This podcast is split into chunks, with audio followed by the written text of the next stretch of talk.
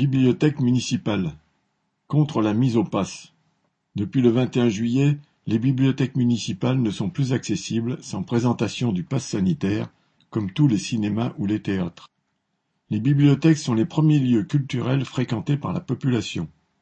Dans tout le pays, l'entrée y est gratuite et il n'est pas besoin de justifier de quoi que ce soit pour y venir.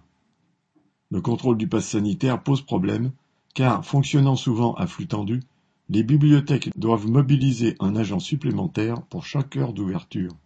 Les mesures du gouvernement sont incohérentes.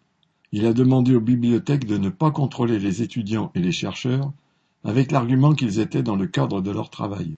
Depuis le 30 septembre, les adolescents doivent être contrôlés et avoir leur passe sanitaire, sauf si c'est pour l'aide aux devoirs. Un adolescent venant improter un livre serait donc plus dangereux sur le plan sanitaire que s'il vient faire son aide aux devoirs on nage dans l'absurde. En août, plusieurs bibliothèques de grandes villes ont connu des grèves. Les employés ont dénoncé à juste titre l'absurdité de ces mesures qui touchent d'abord les classes populaires et les populations fragiles qui ne disposent pas de passe sanitaire. Cela a été notamment le cas à Paris et en Île-de-France, à La Rochelle, à Toulouse, à Brest ou à Grenoble, où le mouvement a été particulièrement suivi.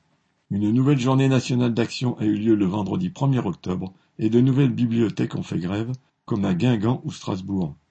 Dans certains cas, des grévistes exprimaient aussi leurs collègues sur le vol de leurs congés, avec l'imposition des 1607 heures dans la fonction publique territoriale. Si les bibliothécaires n'acceptent pas de jouer le rôle de garde-chourme et de tri de la population, c'est tant mieux.